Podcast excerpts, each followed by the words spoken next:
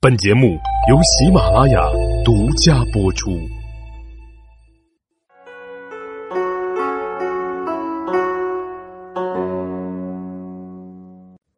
大家好，欢迎大家收听有罗说历史。咱们接着上一集来说，我们在上一集讲到，曹操上表请求献帝派荀彧到谯县来慰劳军队。然而呢，这个慰劳军队啊，它只是个由头。曹操之所以让荀彧过来，主要的原因是因为他对荀彧的所作所为不高兴了。可是荀彧的功劳那是大家有目共睹的呀。曹操之前对他呢也是颇为的看重和欣赏。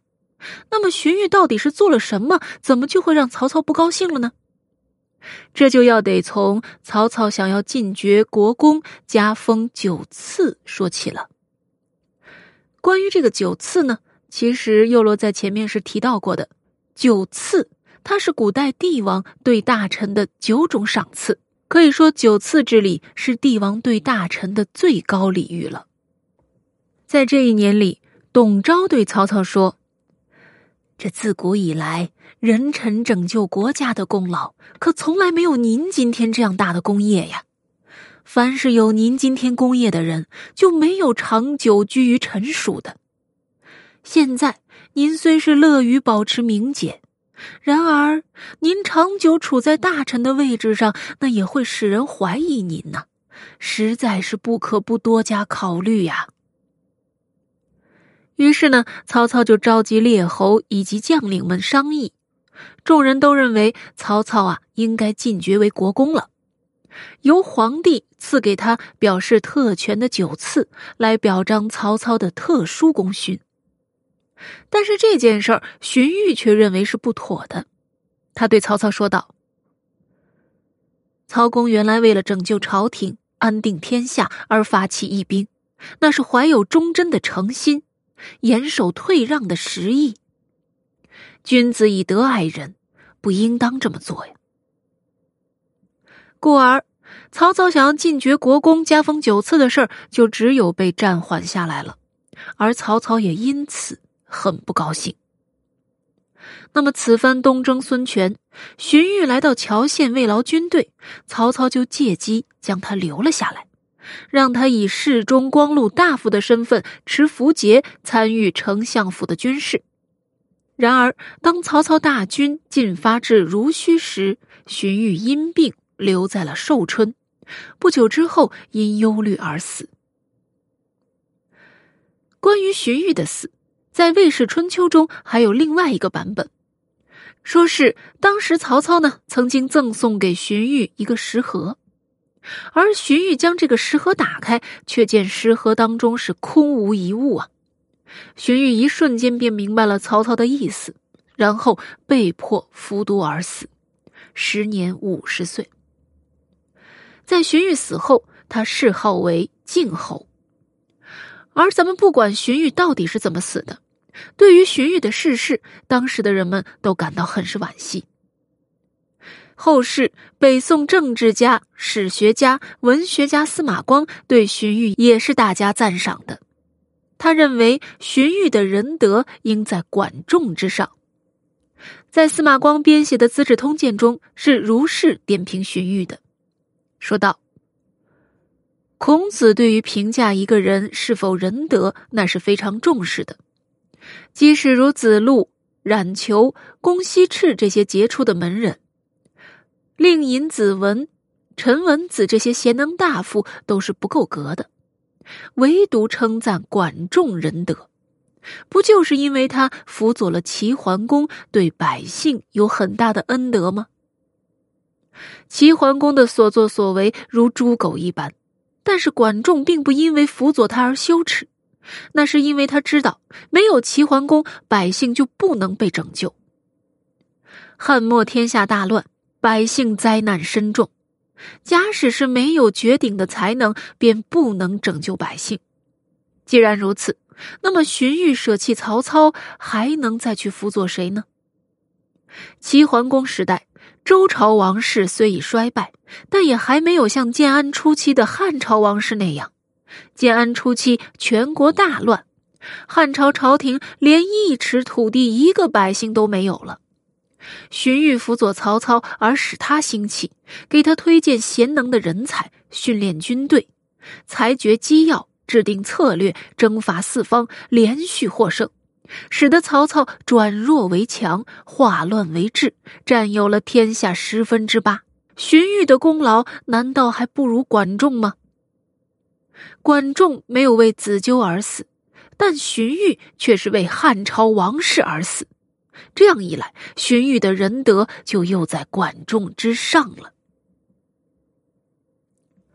而到了唐代，唐代诗人杜牧却是对荀彧持着另一番见解的。他认为，荀彧在劝曹操攻取兖州时，把他比作是汉高祖刘邦与光武帝刘秀；在官渡之战时呢，不让曹操撤回许都，则是将其比作为楚汉相争。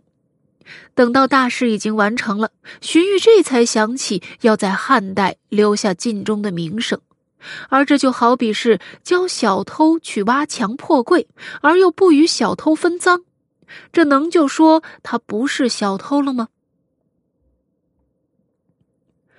那么，针对杜牧的这一番见解，司马光在《资治通鉴》中也发表了他的看法，他说道。所有撰写历史的人，在记载历史人物时的言语时呢，都会加以修饰，因而把曹操比作是刘邦、刘秀以及楚汉相争等，那都是史学家的文字，又怎么可以说这些都是荀彧所说的话呢？而根据这些话来贬低荀彧，那就是在冤枉人呢。而且，假若曹操称帝，那么荀彧将会成为最大的开国功臣。会受到如萧何一样的赏赐，可是荀彧他不贪图这样的富贵，而是牺牲性命来换取名声，难道这是人之常情吗？由此可见，在荀彧之所为是否能够称得上仁德一事上，不同的人呢是有着不同的见解的，但是。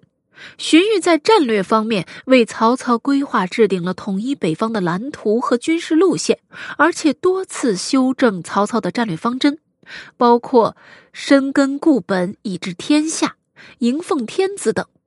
在战术方面呢，曾面对吕布的叛乱而保全兖州三城，出奇谋扼袁绍于官渡，显出晚夜而渐行清近，掩其不义，奇袭荆州。在政治方面，他为曹操举荐了钟繇、荀攸、陈群、杜袭、戏志才、郭嘉等大量的人才。荀彧的这些建树都是不容置疑的。好了，咱们讲完了荀彧，咱们继续按着时间线往下看。这一年的十二月，有彗星出现在五诸侯星。好，讲到这儿。这一年的主线故事啊，有罗就给大家分享完了。我们接着来看一看刘备在这一年里都有哪些动向。在上一年里呢，我们曾经说到过，刘璋给刘备增兵，又拨给他大量的军用物资，让他率军去进攻张鲁。然而刘备啊，却是进驻了加盟，而且呢，也不再继续进军了。反而是在此地广施恩德，收买人心呢。那么刘备在此地驻军，他到底打的是什么算盘呢？哎，有罗跟大家一起往下看啊。当时庞统向刘备献了三条计策，说的是：现在呀，一共有三策。这其一呀是。暗中挑选精兵，昼夜不停，兼程赶路，直接偷袭成都。刘璋他既不懂军事，又一向都没有预备，大军突袭，定可一举平定。此乃是上策呀。这第二策，刘璋的部下杨怀、高沛，那可都是蜀中名将，各领强兵，据守关头。听说他们曾经多次上书劝刘璋把将军送回荆州去，将军可派人告诉他们，就说呢荆州有紧急的情况，您呀打算回军救援了，并且让人打点行装。这表面上就装作好像要回返的样子。这两个人既佩服将军的英明，又高兴将军您将要离去，那么定会轻装骑马来见将军的。届时呢，我们就可趁机将他们捉住擒杀，并且还可吞并他们的部队，而后我们再向成都进军。此乃是中策。这第三策，咱们可退居到白帝城。与荆州力量联合在一起，然后再慢慢策划进取益州的办法。当然了，这是下策。您呀，需要尽快的决定。如果再迟疑不前，将会陷入困境，不能再耽误了。那么，针对庞统献出的这上中下三策，刘备到底会采纳哪一个计策呢？待有罗下集再讲。好了，感谢收听《幼罗说历史》，咱们下集再会。